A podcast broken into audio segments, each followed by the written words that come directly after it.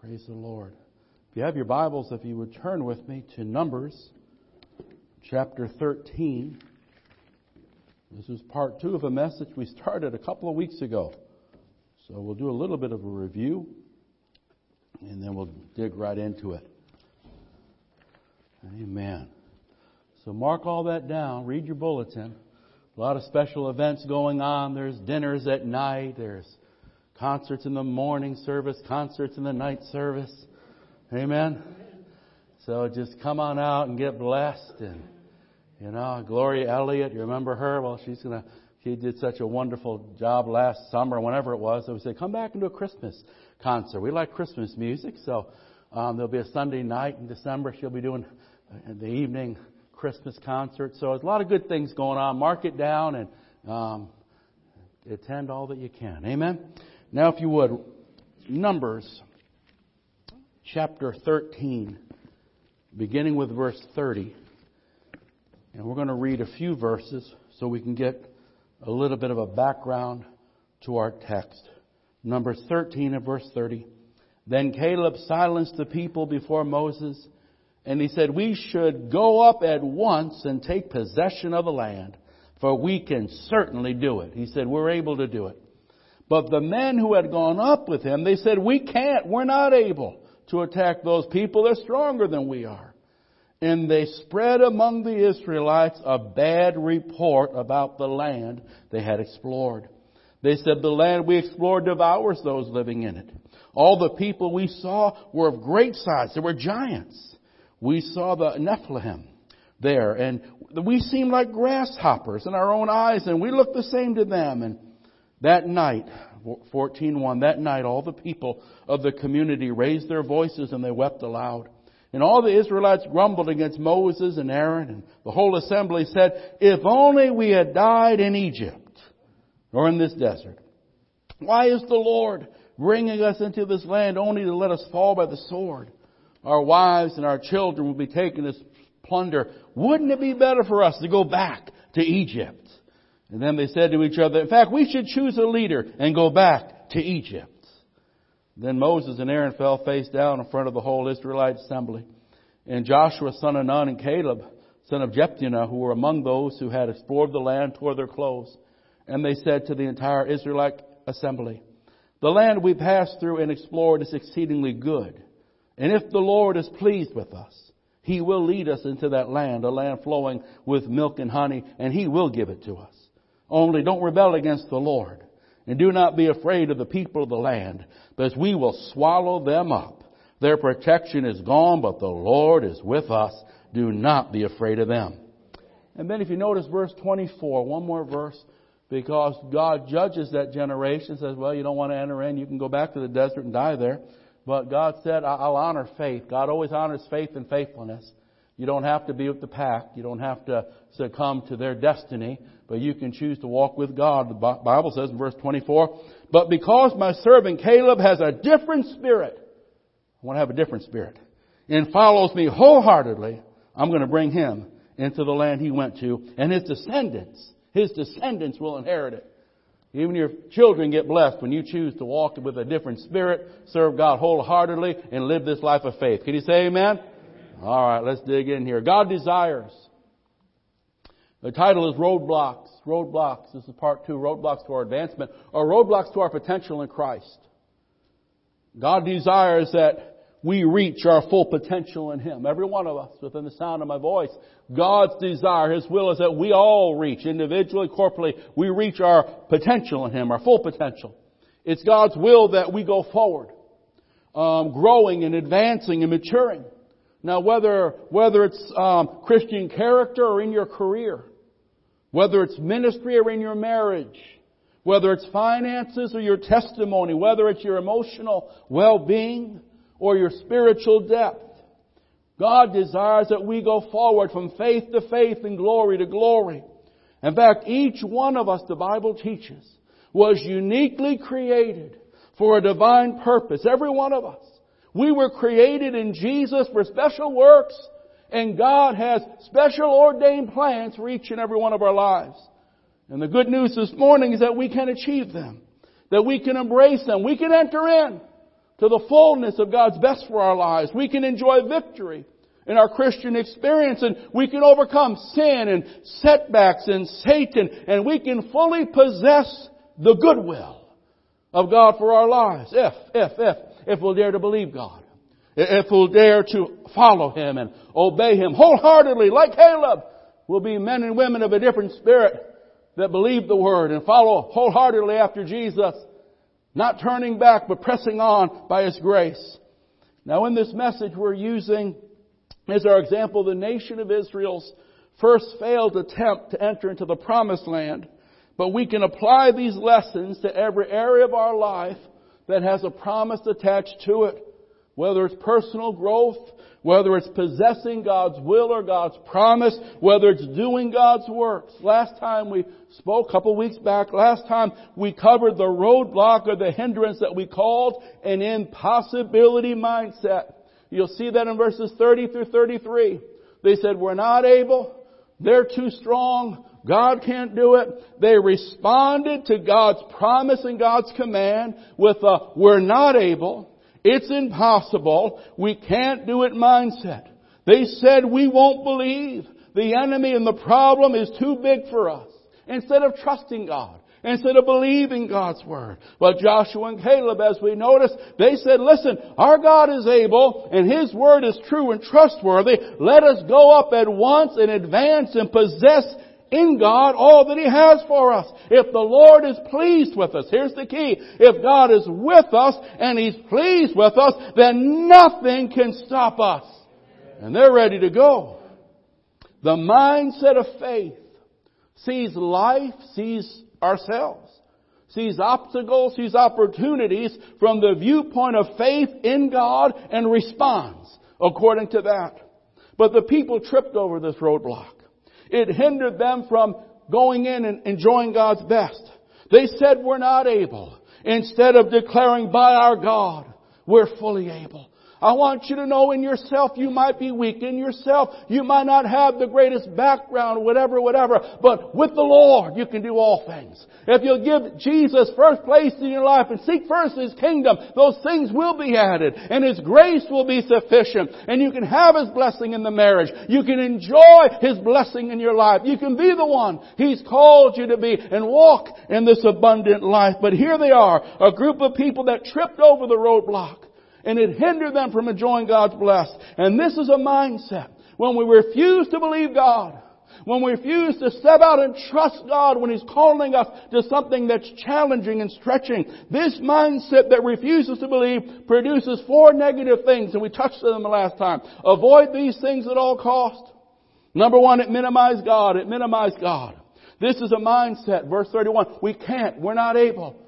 This is a mindset that makes God small and our fears and our insecurities big.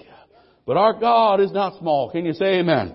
Our God is a big God. Our God is a great God. Our God is an able God. Our God is an awesome God. And if He's given us a promise, we can believe that promise. If He's called us to walk a path, we can walk it with confidence and certainty that He won't fail us and He won't forsake us. But this mentality, this impossibility mindset that says we can't, even though God has called us to it, minimizes God. And the other side of the coin, it magnifies the problem.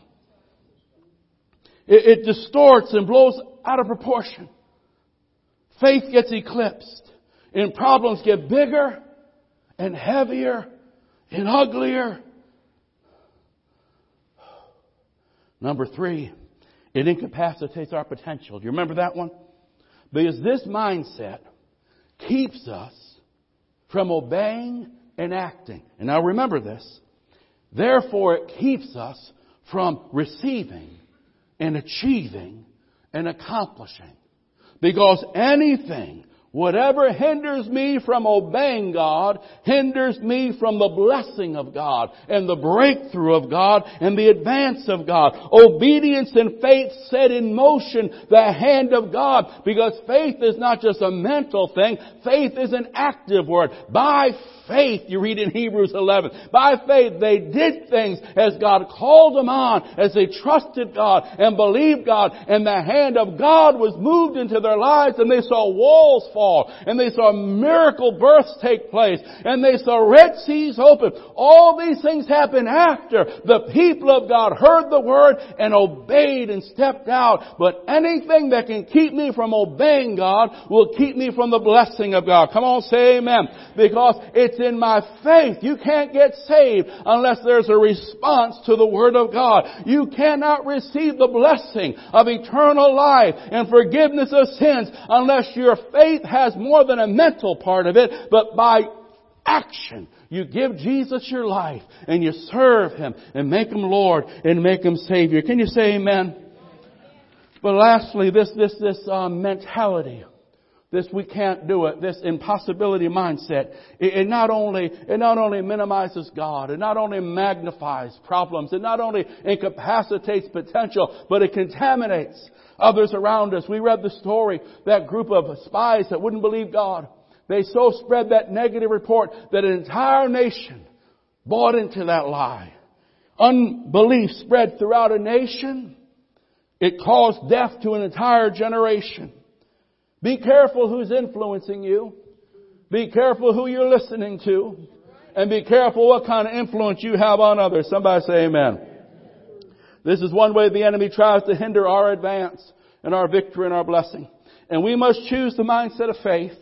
We must trust God at all times and believe God in the face of all challenges and respond accordingly. Respond accordingly. I read a story the other day. It was called Little Boy's Prayer, Little Boy's Prayer. Little boy prayed, Dear God, please, please take care of my daddy and my mommy. And my sister and my brother and of course my doggy and, and me and me. And oh Lord, please, Lord, please take care of yourself. Because if anything happens to you, we're in a heap of trouble. and I, I read that. Uh, well, well, well, thank God we don't got to worry about that. Amen. A lot of things might keep us up at night. You don't got to worry about that. God is still on His throne. He's the ever consistent one. He is the one that we can always be confident in. So whatever you're facing, you might say, well, I thought He was going to do it and I expected them to do it. But one thing you can totally be confident in all the days of your life, your God is still on the throne. His eye is on you. His blessing is towards you and He will be there when you call on His name. Hallelujah. Hallelujah. Number one, the impossibility mindset. But now the second roadblock, and this is where we get the fresh stuff. The second roadblock is an undisciplined memory. An undisciplined memory. And we'll glean those verses, verses one through four. You hear Egypt, Egypt, Egypt. Three times Egypt. They're romanticizing. Egypt. That was slavery. That was shame. That wasn't something to applaud. They romanticized it and wanted to return to it. But it's amazing how they never remembered how God brought them out of that Egypt. How God broke Pharaoh's back and opened the Red Sea. It's amazing how we can remember the wrong things and not remember the right things. Oh, Lord, Lord, have mercy. Now, not dealing, listen, not dealing with the past can hinder your advance into God's future. Don't ever forget that. It'll be a ball and chain around you. You jump and shout all you want. You ever know the story True story about that elephant. That elephant was a little baby elephant, and they put a stake in the ground, and you know it could only go so far because it was tied for a chain. You know that little, little baby elephant, tied, couldn't go, couldn't pull, couldn't go. That little elephant become a big elephant one day. Big elephant. You know that big elephant, if he so choose, could have pulled that stake out and not even strained over it. But something had gotten to his mind because he'd been chained as a child. And even though he could break at any time, he'd never leave that circle that he was bound in. And sometimes, in order to go forward in God, we have to master our memories. You have to master your memories. Not dealing with the past can hinder my advance, your advance into God's future. I must master my memory. Some things the Bible says forget, other things the Bible says remember. For example, forget the past sins and the things that have been forgiven. He remembers our sins no more. His precious blood cleanses us thoroughly and eternally, and there's no more condemnation for those that are in Christ Jesus. Don't let that keep you up at night. Don't let that give you a bad self-esteem. The blood of Jesus has cleansed you. You're free. Walk in the victory of being pure and righteous and forgiven before God. So forget certain things, but then remember, I'm going to forget the past sins that are forgiven, but I'm going to remember the past victories that have been given. I'm going to remember those past victories, and I'm going to allow them to remind me of God's goodness and inspire me about God's faithfulness. And I'm going to remember the times He bailed me out and He brought me through, and He was there when nobody else was there. And I can remember those things, and they can give me a strength and a grace for my present situation and my present battle. Can you say amen? Now concerning the negative, everybody, everybody, everybody has had negative experiences, failures, sorrows in the past. We can't let our yesterdays rule our todays. That means we can't allow them to have an unnatural influence. Reject the victim mentality. It consumes, it controls, it chains people from the past. And instead, like Caleb, have a victor's mentality. Joseph also dealt wonderfully with his past. And instead of choosing to be tied to it, they chose to look forward, believing God for a new day and a blessed day and an expectation of God's grace in the future as they followed God. When things got hard, the people of Israel wanted to go back. And they romanticized the past so that it became an excuse and an escape from dealing with things in the present and things that hindered them. It's hard to conquer what you won't confront. But God says, why don't you meet it, greet it, and defeat it? But they'd allowed the past to become a chain that became just a reason and excuse not to properly face the present and overcome the challenge and go forward into God's best. The past cannot, the past must not control my present faith, obedience, and vision. Let's look at two examples. Because again, Israel romanticized Egypt. Then they wanted to return to Egypt. In doing so, they resisted God's will, they rejected God's best, and they got disqualified from God's purpose in their life. But let's give two examples about mastering the memory. Because some things, the Bible clearly says, forget those things. Just forget them. They're under the blood. God is forgiven.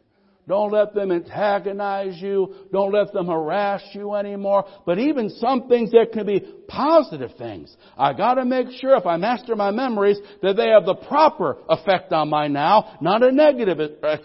Some people um, romanticize about good things in the past and it makes them very complacent in the present where they've lost their hunger and they've lost their drive and they're, they're, they're happy just to stay settled instead of advancing in God. So it works both ways. But let's look at this um, Philippians, Philippians 3, verses 12 through 14. Philippians 3, 12 through 14. And here's one example. The great apostle Paul, some things the Bible says, forget those things.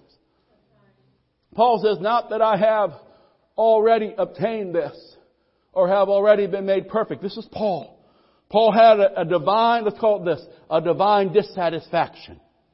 He, he said, I'm happy in Jesus, but I'm not happy with where I am in Jesus um, I'm satisfied with Jesus, but uh, there's more of Jesus I want. There's more of Jesus uh, for me to grow into. And so there's a divine dissatisfaction. There's a hunger and a thirst to grow. If a person doesn't have hunger and thirst to grow, they're going nowhere. So there's a dissatisfaction. But now, now that I've already obtained this or have been made perfect, I press on to take hold of that for which Christ Jesus has taken hold of me. He says, this one thing not only I'm dissatisfied in the sense I want more of the Lord and I know there's more growth for me to do and there's more things for me to experience, but also I, am devoted to press on this one thing.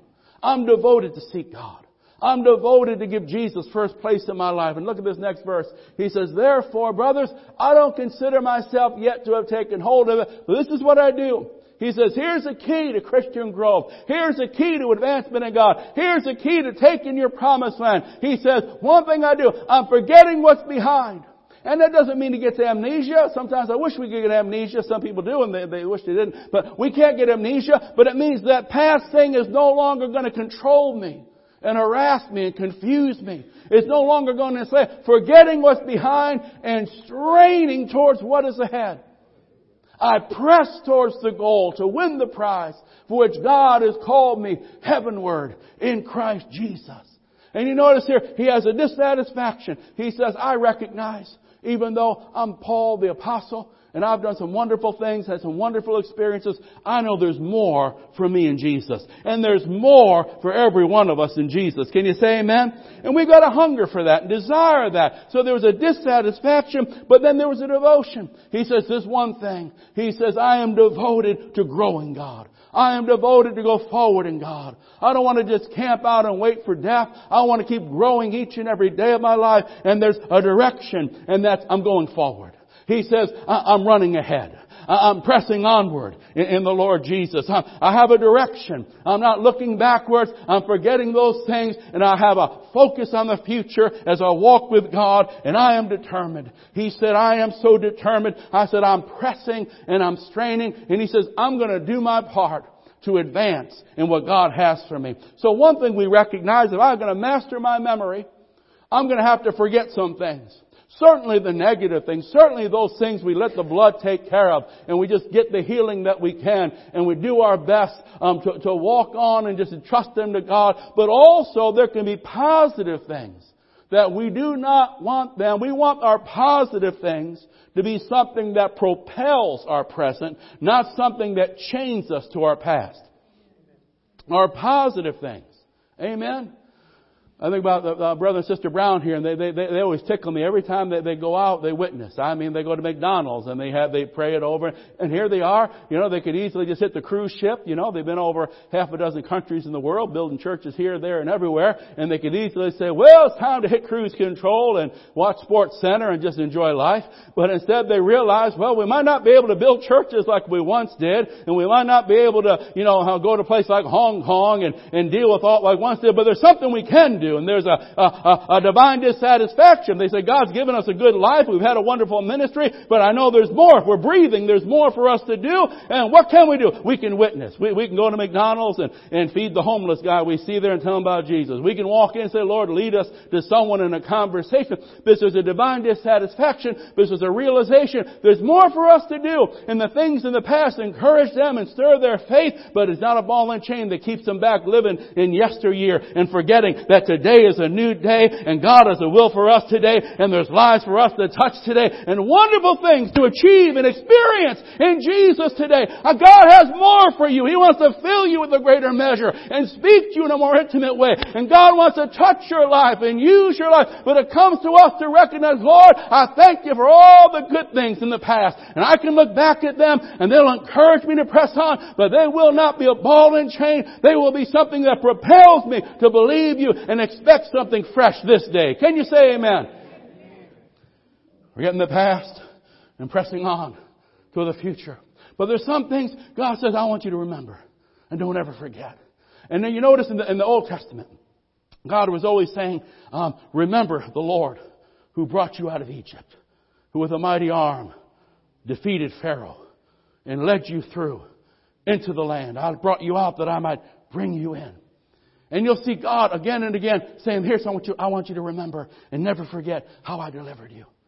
And then he goes on, I don't want you to remember how I've kept you and how I've provided for you, how I've made a way for you. And I want you to remember when you're really, really blessed and things are good. Don't forget the Lord your God. But you remember, I was the one that blessed the business. I was the one that gave you that intellect. I was the one that gave you those, though you thought they were lucky things. No, no, and luck had nothing to do with it. That was the blessing of the Lord your God that opened doors and gave you favor and gave you opportunities that you didn't even have on your own. But I did that. Look at me with Deuteronomy 8 verses 1 and 2. Very, very interesting. Because here's God's encouraging His people and He says, I want you to remember remember some things. You know why? Because I'm the God that don't change. Can you say amen? I want you to remember some things. It's important that you remember certain things because life is going to change and people die and seasons end and this changes. But the Lord your God, He is the changeless one. He never changes. His faithfulness is new every morning. His mercies are great and He's with you and He's for you. So don't ever forget Him or what He's done in the past because what He did yesterday, He'll do today. And you know when hell hits you with a tsunami, you know what I'm talking about. Sometimes you get a report, my Lord, you're numbed by it. We've all been there. And it's easy for the devil to give us amnesia. And we forget the Lord who has done that. It's the God that'll do it here and He'll do it now. My Lord have mercy. Some have gone through dark nights. You didn't think you could wake up the next, you didn't want to wake up the next morning. You'd rather just go home than have to face what you had to face. But you got through it how? You don't know. By the grace of God, by the mercy of God, by the prayers of His saints. And God says, don't you ever forget, I am the Lord that brought you out, and I am the Lord that brought you through, and I am the Lord that'll do it again. So when you're facing a present challenge, remember the Lord your God, because He hasn't gone on vacation. He hasn't forgotten your name. He still loves you. He's still for you. And if this God be with you, and this God be pleased with you, then nothing can stand against you. We're learning to master our memories. We're learning to master our memories. Some things got to be forgotten under the blood. And we do our best to leave them there. Hell will try to bring them up. He don't forget anything, that old devil. But God gives us grace. Amen. Amen. You're not that ugly thing your father said you were. The devil was lying. The devil lies through people, see. He don't come at you with a pitchfork. He uses earthen vessels to lie. No, no, no. Don't believe that mess. Believe what your Heavenly Father says about you. Amen. You're precious and you're beautiful and you're lovely and you're desired and mm, cherished. Isn't that wonderful? God's a good God. I'm saying we got to master my memory. Amen.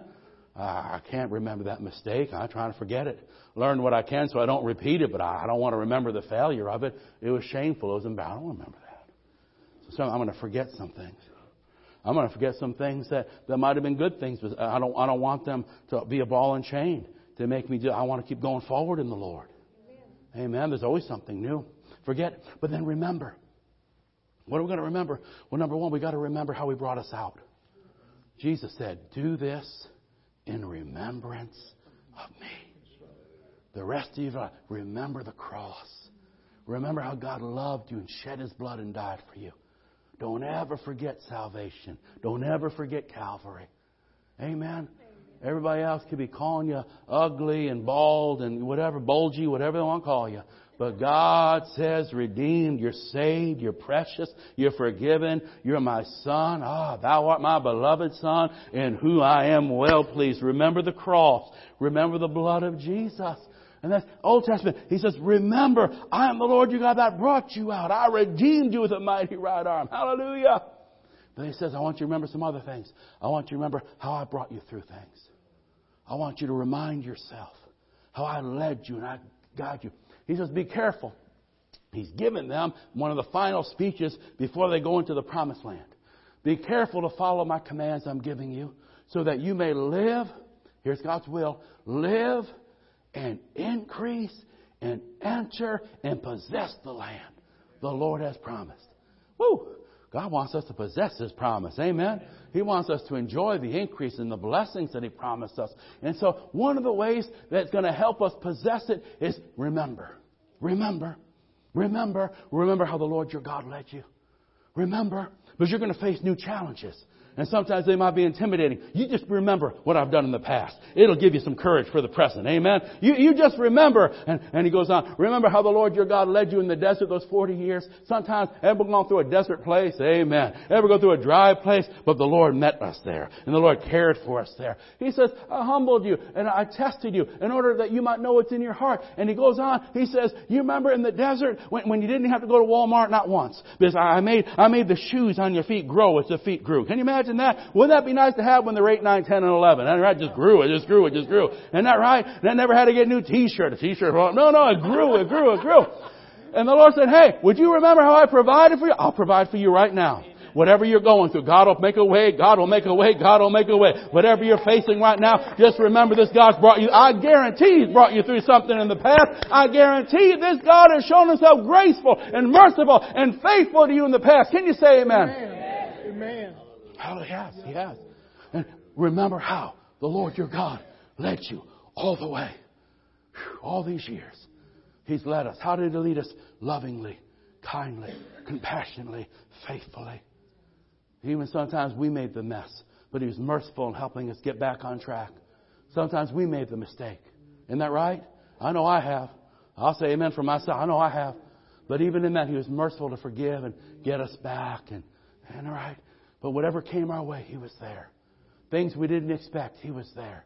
Things that totally caught us off guard, but He was there. So He goes, you know what? I want you to remember some things to help you advance. Don't allow an undisciplined memory to become a roadblock and a hindrance from you to enter in to God's best for your life.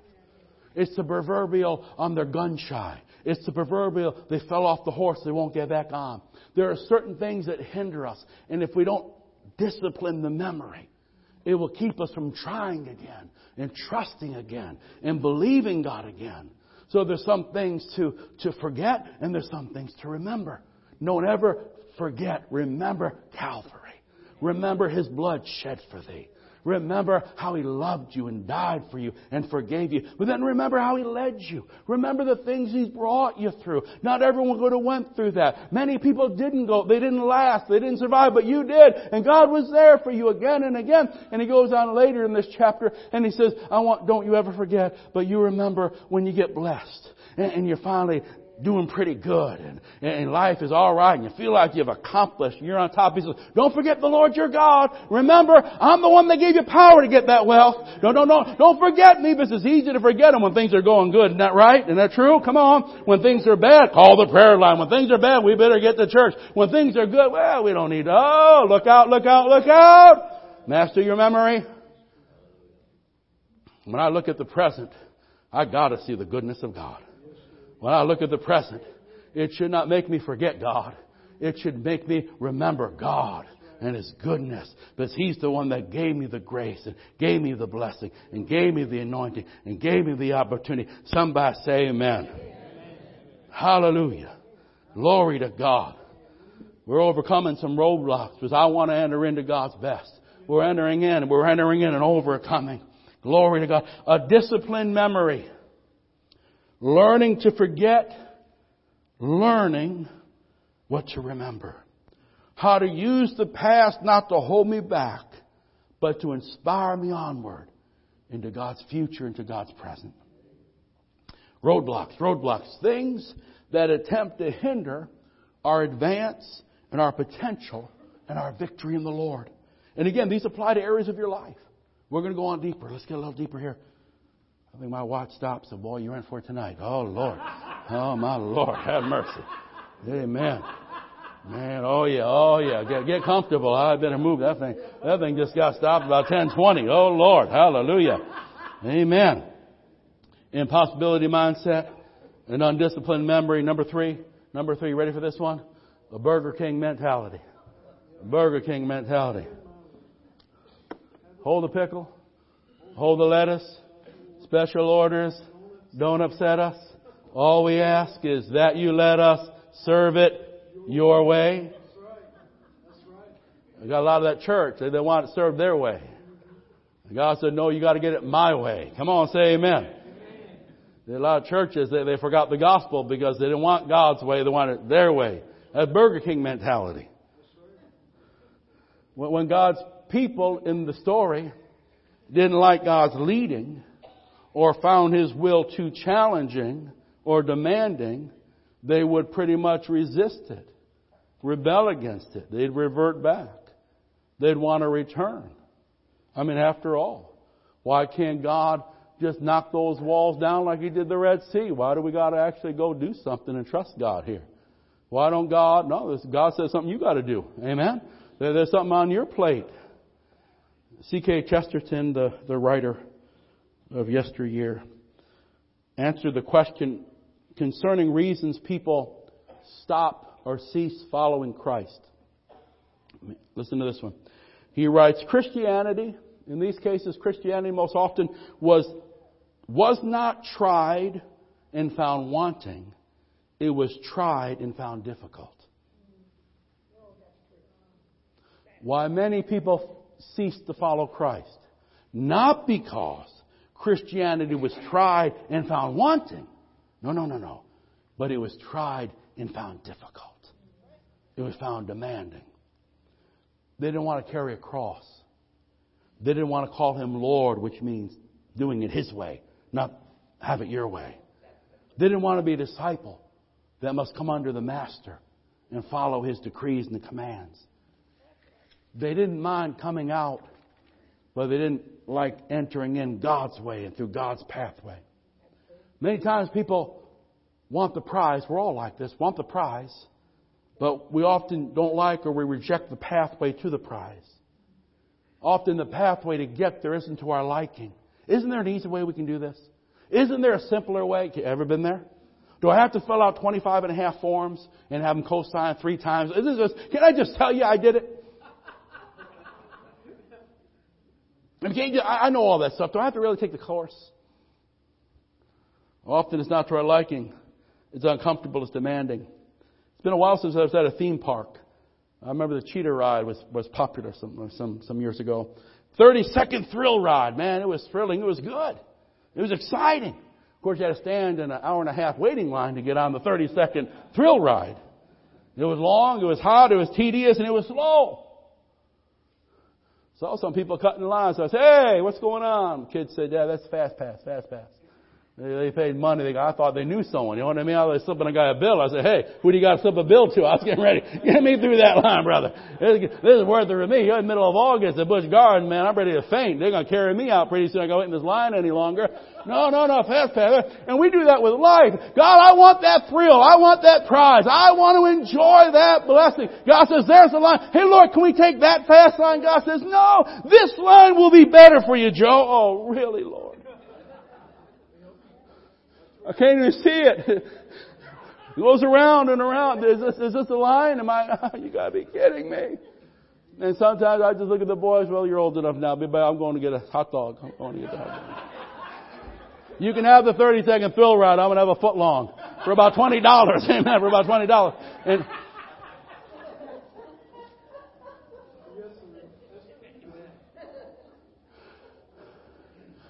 can, I, can, I, can I step on some toes? You ready?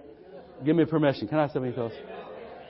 Now, don't look at nobody. You look right here. This is going to be true, so I'm going to say it and I'm going to go back to my notes. But if it's, if, it, if it's speaking to you, if you were if you were babied growing up, one of the parts of your Christian experience you struggle with is the lordship of Christ. The lordship of Christ, because you like things your way. You don't like anyone telling you what to do. And it's not your daddy. Would you do it for me, daddy? Please, daddy.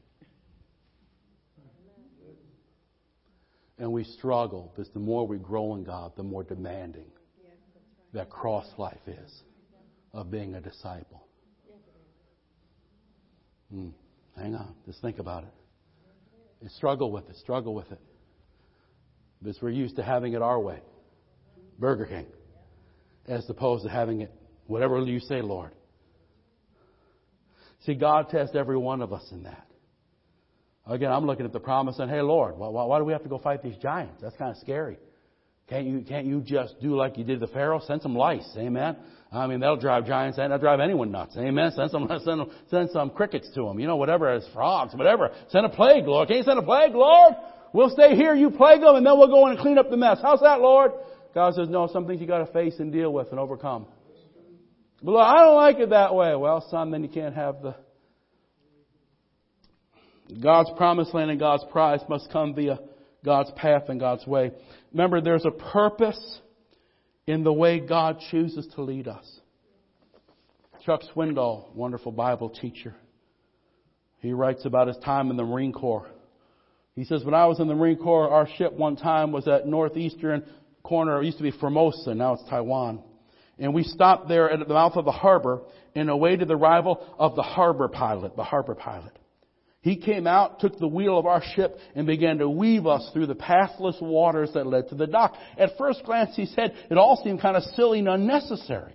We could see the dock less than a mile ahead, but the closer we looked and the longer we looked over the side of the ship into the crystal clear waters, we could see why. There were mines located randomly. This is back in the 50s. You got Korean War and all this going on. These mines were located randomly beneath the surface of the water, and if the hull of our ship had, had nudged a mine just enough, kapooey. But the pilot of the harbor knew where every mine was located. God, our heavenly pilot, knows how to lead us. He sees what we can't see. He knows what we don't know. And often He has a purpose and a reason beyond our present understanding. God has led me many times in ways I didn't understand, and quite frankly, I wouldn't have chosen that way. If He would ask me for advice, I wish He would do that more. If He would ask me for advice, I would have chosen another pathway to that prize and that blessing. But maybe He saw something I didn't see.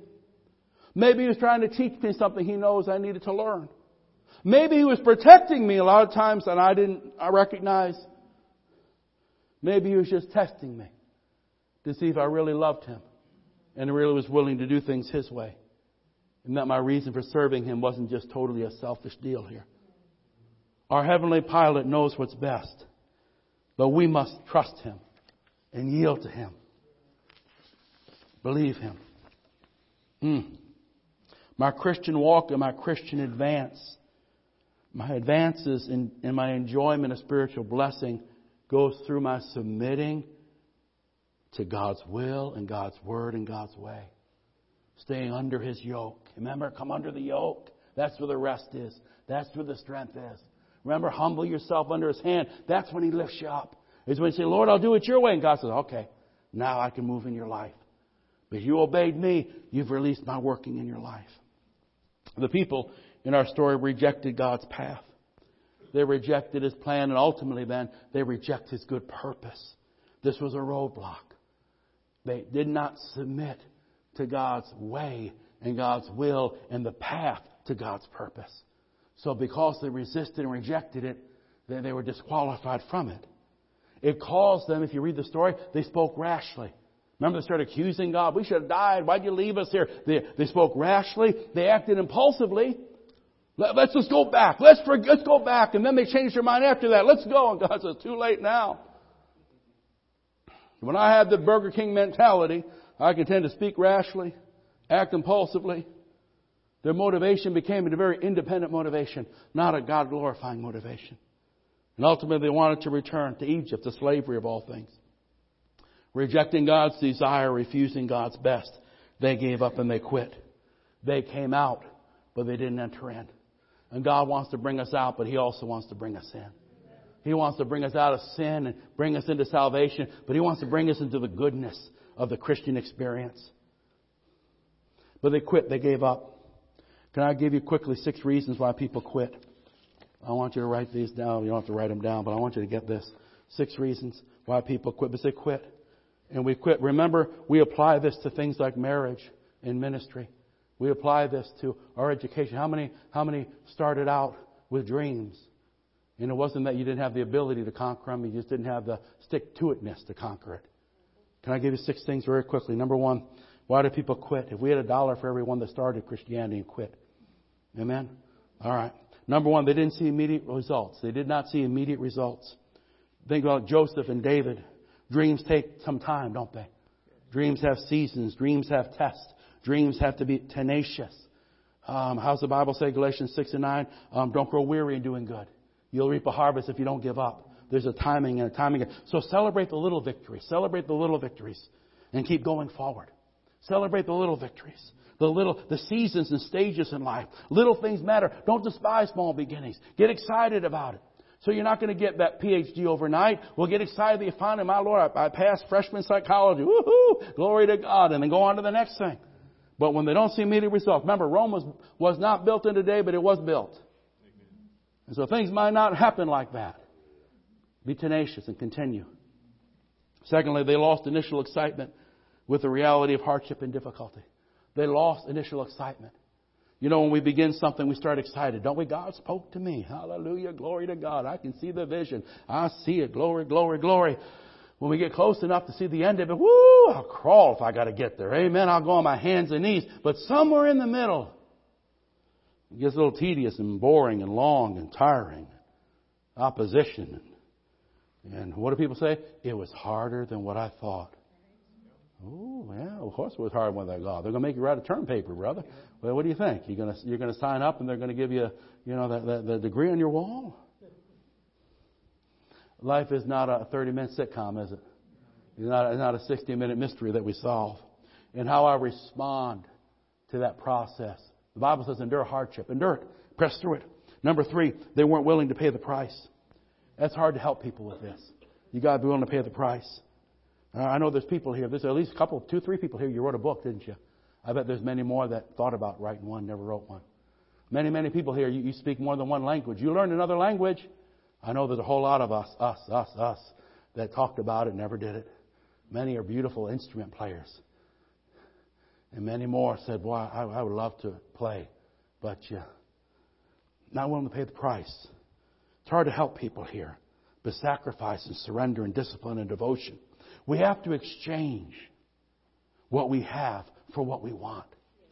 If I want that degree, I can't play five softball leagues. Not if I'm going to work and take care of my family. I've got to prioritize and I've got to give to exchange. Life is about exchange.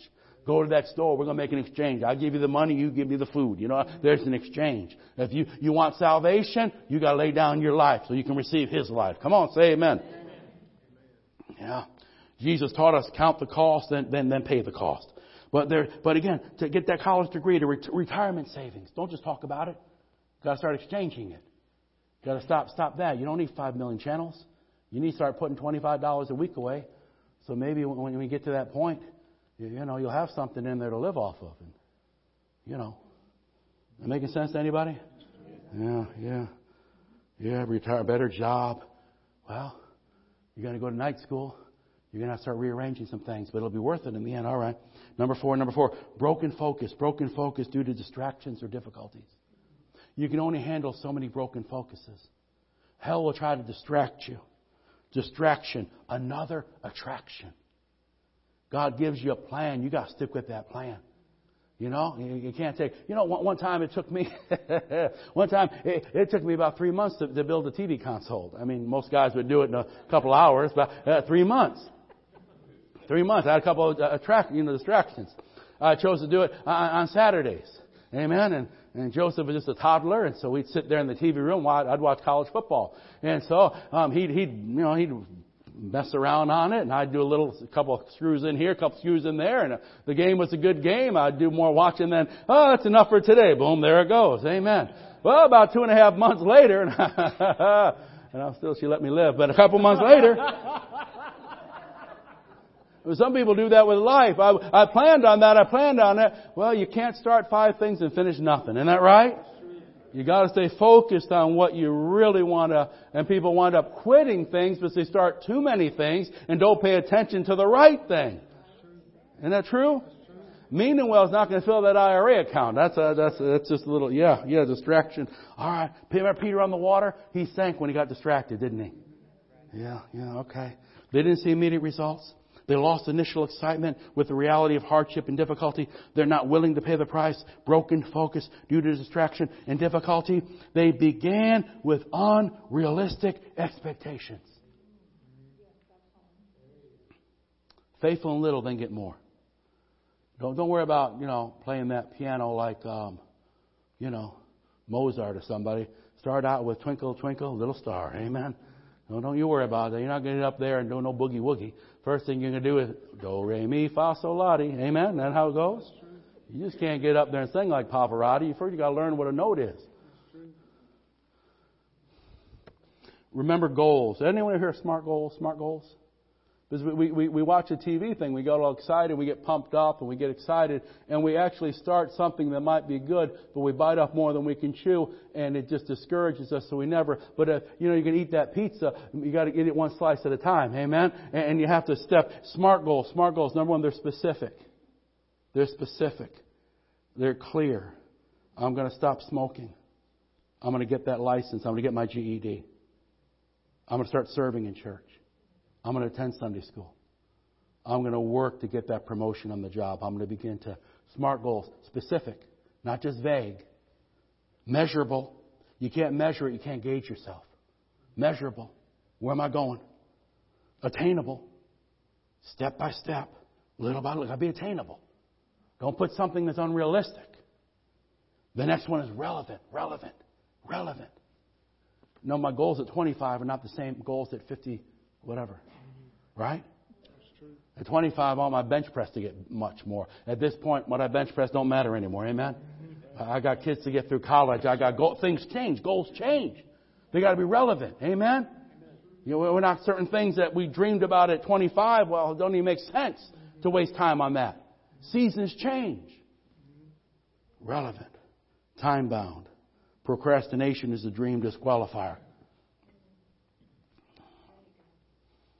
Last but not least, they make emotional decisions that bring temporal happiness. Why do people quit? Why, why, why didn't you get that degree? Why did you never get to that place where you could have been making so much more? I had a young man in my church one time, great young man. Went to Africa with him, one of my finest young guys, maybe a decade younger than me. And he comes in for, for mentoring. A lot of guys used to come in for mentoring back in those days. And he came in, and, and we began to talk, and he mentioned maybe about going to Bible school. But, but he was a great guy, wonderful person, but I knew he wasn't called for that. I, I, I knew that, and he, he knows that.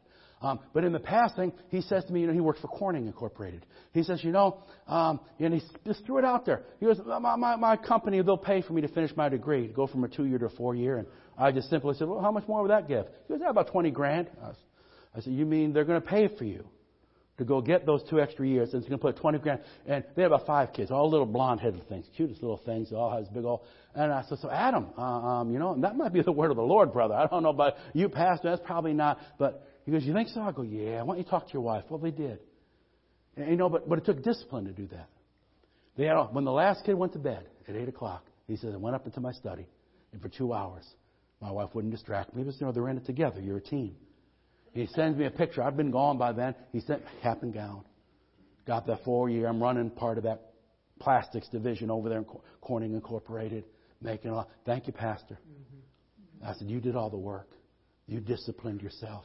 You made the plan. You and your wife worked on it together. They make emotional decisions that bring temporal happiness, but regress progress in the long run to stay focused when you're going towards your goal. Many people quit because they have so many setbacks they just throw up their hands in despair, but they didn't need to have those setbacks. You know what I mean? You're doing good on your budget until what? You saw the Rent-A-Center commercial. My Lord. Oh, look at that TV. Bowl games are coming on. I don't want to see that, man. That's a 125 inch. We need that. No, you didn't really need it, did you? And it just look, oh, look, look, look, look, look, look. No down payment until Mm. Yeah, then it hits. Big picture and delayed gratification. Innocent detours. A little sightseeing, then you never get back on the road. Made me happy for a minute. Huh? Ever do that with a good diet? I mean, things are going good. I'm just going to take a little detour to Tasty Cream. Amen. Just a little detour.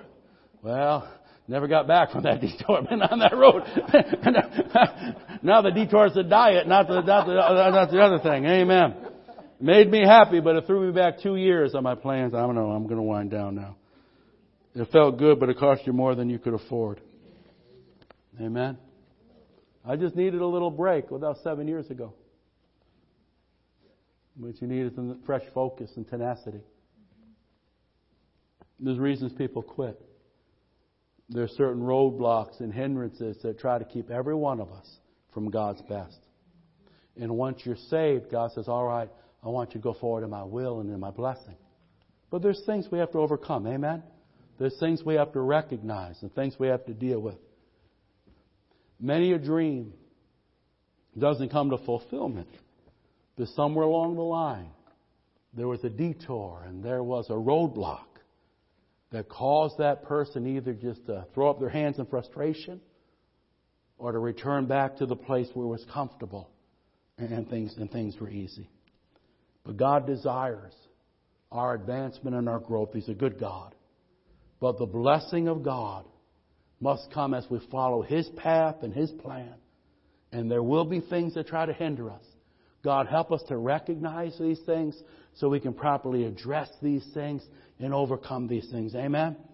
And so listen, when, I, when I'm, I'm going to do the counterpunch here, I'm going to believe God and trust God. I'm going to master my memory. And I'm going to refuse to turn back and resist, even when it's a bit inconvenient or uncomfortable. I'm going to do it God's way, not my way. Amen? All right, stand with me. Let's close in prayer. Hallelujah. Thank you, Lord. Praise the Lord. My watch still got 19 after 10. What's your watch? No, I'm only kidding. We're going to open the altar at the end here if you need prayer. But I think the important thing to do is to take this word and say, we're going to try to learn from the example in the Bible of, of, of God's people that were brought to the place of promise, but allowed certain things to keep them from entering in. And whatever it is in your life, there might be some positive changes you want to make in your personal life or in your family. Maybe it's in your career. Maybe it's in your finance. Maybe it's in your marriage. Maybe it's about your spiritual growth. Well, if these are things God's calling you to do, focus on them, begin to work out the plan of entering into them, but recognize there'll be certain things that try to hinder you and resist you. Don't let them. Identify them and overcome them. And press in to God's best. Because that's His will for your life. Father, we love you and we thank you. Help us to be the people that will enter into your fullness and into your will, to your purpose and your plan for our lives. Father, give us the spiritual courage and tenacity to face and overcome every obstacle. Roadblocks that try to keep us from acting and believing and advancing and sacrificing. Things that try to keep us from your best. Father, I thank you for this dear congregation. Thank you for each and every one of them. Lord, we thank you for how far you brought us and for your grace that has brought us through to this place. May each one of us have a fresh excitement to walk close with you, to go forward in you.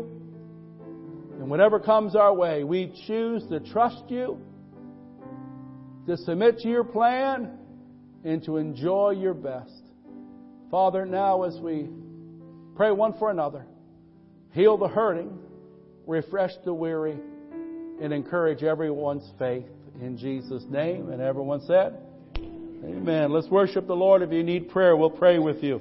Hallelujah.